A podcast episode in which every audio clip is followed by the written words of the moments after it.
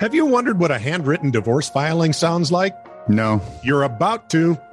Please like, subscribe, and follow. This is True Really News, and ask What your was that? friends to do the same. Please like, subscribe, and follow. This is True Really News, So like, subscribe, and follow. This is really news, and ask your friends to do the same. That'd be great. This is True, Really News with Scott Combs and Tony Vercanis. All the news you're about to hear is true, Really? as far as you know. 33 year old Stephanie Kirchner, a farmer who works at a stud farm near her home in Schubach, Germany, How's that possible? I'm here. has had to, oh, my heart hurts, has had to make some changes since gas prices have climbed in the wake of the war in Ukraine. Mm. Yeah, you just keep telling yourself that. Instead of riding to work in her Toyota SUV, she's now riding a horse or driving a horse drawn carriage to her job, which is about three and a half miles away.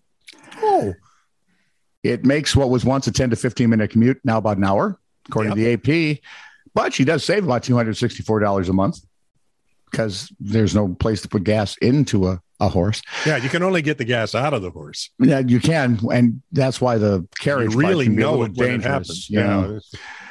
A- No smoking behind the horse. Kirchner said children like the horses, but humanity is hectic.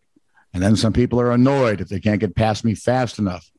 And the biggest downside, you can't put a horse in a parking garage. no, no, you can't. My. Okay. Wilbur. This is an actual divorce filing, and I'm just going to read it. Handwritten by an attorney. Okay.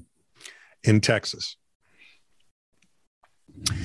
These parties were joined together in holy matrimony by the very honorable Francis Porter, Justice of the Peace in Lampasas, Lampasas County, Texas, on the 29th day of March in the year of our Lord, AD 1983.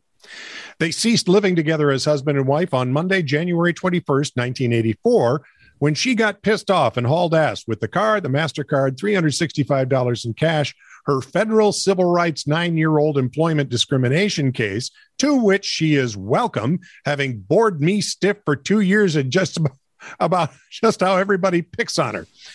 This marriage has become very unsupp- insupportable because of ho hum conflict of personalities between petitioner and respondent, but chiefly because of conflict of personalities between respondent and respondent that destroyed the legitimate ends of the marriage, good sex, and prevents any reasonable expectation of reconciliation unless she consents to having her mouth surgically closed. There is no child born or adopted of this marriage, although petitioner swears an oath that he did everything he could to knock her up. But she isn't pregnant and won't have another child, although petitioner loves her dearly and wants her to have his children. But she is liberated now, and feminists don't have children by male chauvinist pig lawyers. So she swears. Petitioner requests the court to divide the estate of the parties by awarding their property to the party having possession, in a legal sense, not the kind of possession by spirits you see in movies, although she could pass muster as a stand in for Sybil or the girl in The Exorcist.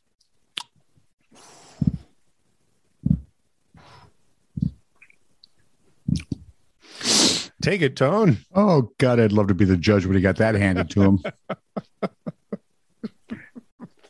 Take it where after 51 year old Michael Calvo of Cape Cape Coral, there are so many capes in Florida. Yes. This one's Cape Coral. He crashed his semi truck into the back of a Publix grocery store in Haines City Oops. and didn't immediately get out of the cab because he told an officer he thought he was being pranked for a reality TV show. He ran into the store. How's That's that a prank? I read. When the officer was able to remove him from the truck, Fox 13 TV reports he asked if he had was asked if he had fallen asleep or suffered a medical emergency, to which he answered, Well, I was smoking my meth pipe. Okay. Now it makes sense. Things are the fog is lifting. Calvo was, as you may have guessed, arrested on multiple charges. Although the deputy police chief did express his great appreciation for the man's honesty.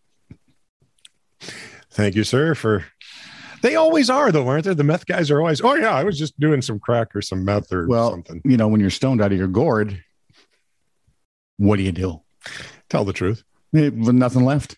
Besides, when you're stoned out of your gourd, it's hard to remember the lies. Wait, can you tell me what I said last time? This is true, really news. Send email to TITR at netradio.network.